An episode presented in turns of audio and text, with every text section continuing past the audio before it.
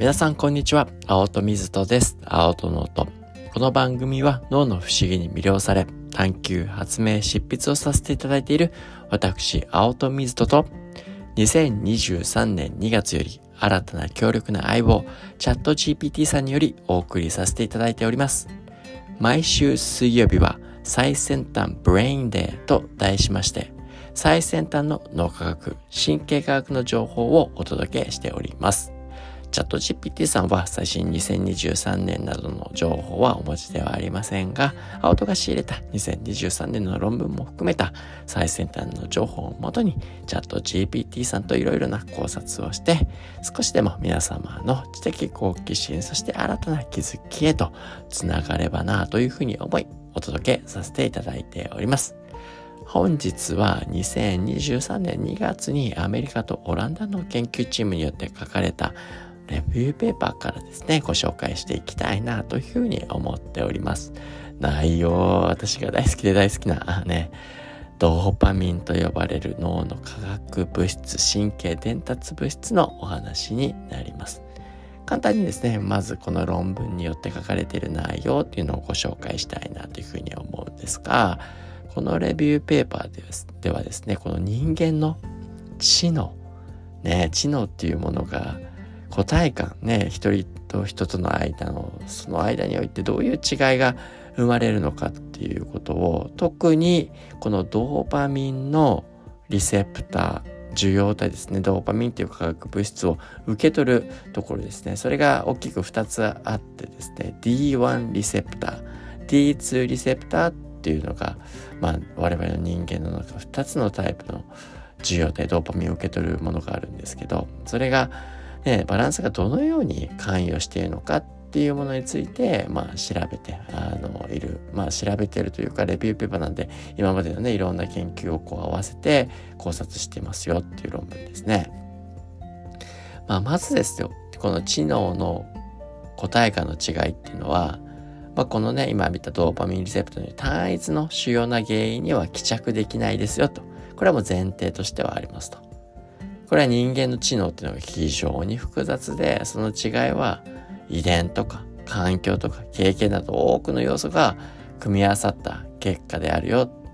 なので、1位にね、このドーパミンのね、リセプターのあり方だけで、あの、このね、我々の知能を測ることはできない。まあ、ただその上でも、この知能の違いの一部としては、ドーパミンの2つの受容体ですね。D1 リセプター、D2 リセプターのバランスによってもしかしたら説明できるかもしれないっていうふうに述べているのがこの論文なんですね。で、これらの2つのリセプター、受容体、D1 リセプター、D2 リセプターは、まあ、脳の我々の前頭前皮質前頭前野って呼ばれる、まあ、このおでこの裏から辺にある脳の部位で、まあ、高等なね、脳の情報処理を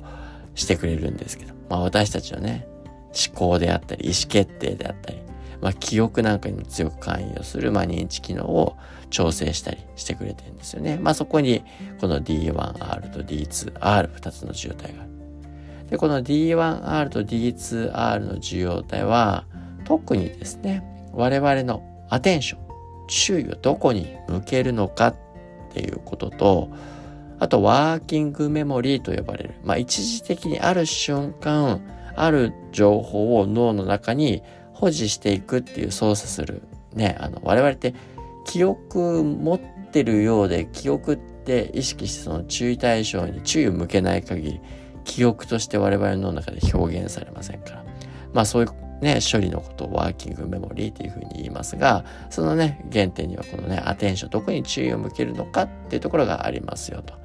で、このドーパミンのリセプター D1 R と D2R っていうのは、この我々の注意力であったり、ワーキングメモリー、一時的にこのね、に情報を留めておくっていうような処理に大きく寄与していそうだぞっていうことが分かってきてますと。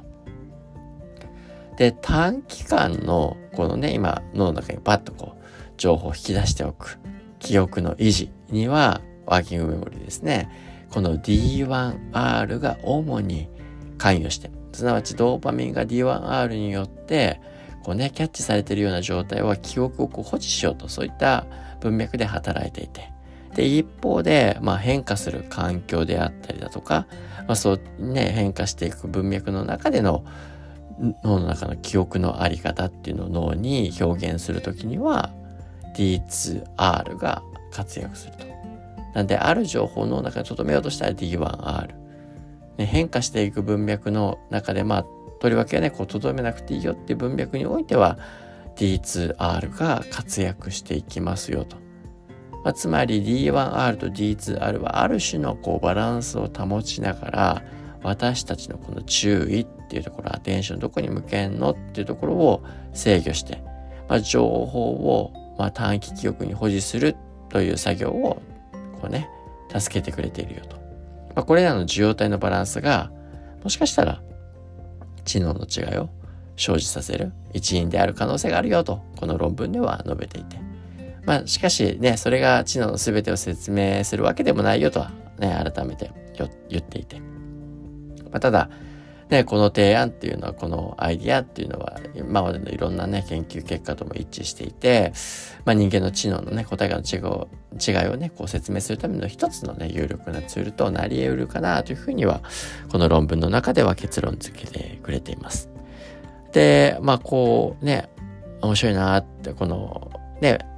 ドーパミン、リセプター、取る、キャッチする、二つのね、D1R なのか D2R かなのかでね、我々のこの注意の向けどころっていうところを変えてくれてるってのは結構面白いなと。で、主にこのね、ドーパミンがキャッチされるところ、VTA ってとこから出るドーパミンなんですけど、ACC、 anterior cingulate cortex、あるいは DLPFC と呼ばれる、まあ、前頭前野の一部に働きかけてるだろうなということが言われています。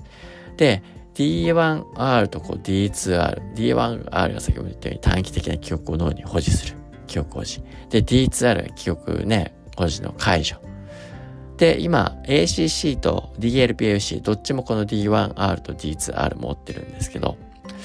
主にそこの注意、アテンションの矛先をこう変えるよってお話だったんですけど、ACC にも D1、D2 がある。DLPFC ってところにも D1R、D2R がある。っていうことをですよ、組み合わせてくると結構面白いことが分かってきそうだなと、ちょっとね、頭がこんがらがってきそうかもしれないですけど、ACC、内向き、自分の内側にある情報に対して、D1R が作用すれば、こう、記憶を保持させようとするわけなんで、自分の内側の記憶に注意を集中させる。まあ自分がね、こう考えてること、ね、なんか仮説を持ってるような時は自分の、ね、どうかなってこう見てるような状態ですよね。けど、一方で ACC、内側に注意を向けるところに対しても D2R がある。すなわち自分の内側に今注意向けてなくていいよ。自分の記憶に注意向けてない自分の仮説とか今考えてなくて外側にね、向かせようとする。だから自分の内側じゃないよ、手放すよっていう反応もある。一方で DLPFC は外向きですから。で、外向きに対して D1R が働いてるので、外側から取り込んでる今情報を、ね、自分の脳の中にこうね、まあ、誰か先生の話、今こうね、ポッドキャスト聞いてくれて、その話をね、こう自分の頭の中留めようとすると、まあね、電話番号言われて、それを留めようとするのも、外側の情報を記憶として内側に留めようとする。その時は D1R が、このね、DLPFC ってところに作用して留める。で、DLPFC に対して G2R ね、キャッチされてるような時は、ね、他の、今ね、あの、来てるその情報じゃないところに、あの、こう注意をね、分散させていこうと。ね、今、そこの情報そんな重要じゃなくて、他のところはね、注意向けた方がいいですよってシグナルを外に出していくっていうこと。まあその組み合わせをね、考えてくると結構面白いなと。ちょっとね、でも時間がないから、あの、全高発はできないですけど、今見た、あの、4つのタイプたちが、じゃあ ACC と DLPUC が同時にね、こう、働いた時にどうなんのっていうような掛け算によって、まあ我々の脳の中のね、使い方、スイッチングですよね。切り替え方、どこに注意を向けて、どんな風なところに情報処理の重きを置かせるのか、みたいなことがですね、まあ分かってきそうだなっていうことはですね、結構面白くて、まあ我々の脳って複雑なんだけれども、なんだかね、システマティックにこういった仕組みを持ってるっていうのは僕の中ではとてもね、興奮して、あの、新しい発見だなというふうに感じたところでした。というわけで、本日は以上にしたいなというふうに思います。青との音でした。また明日お会いしましょう。Have a happy day.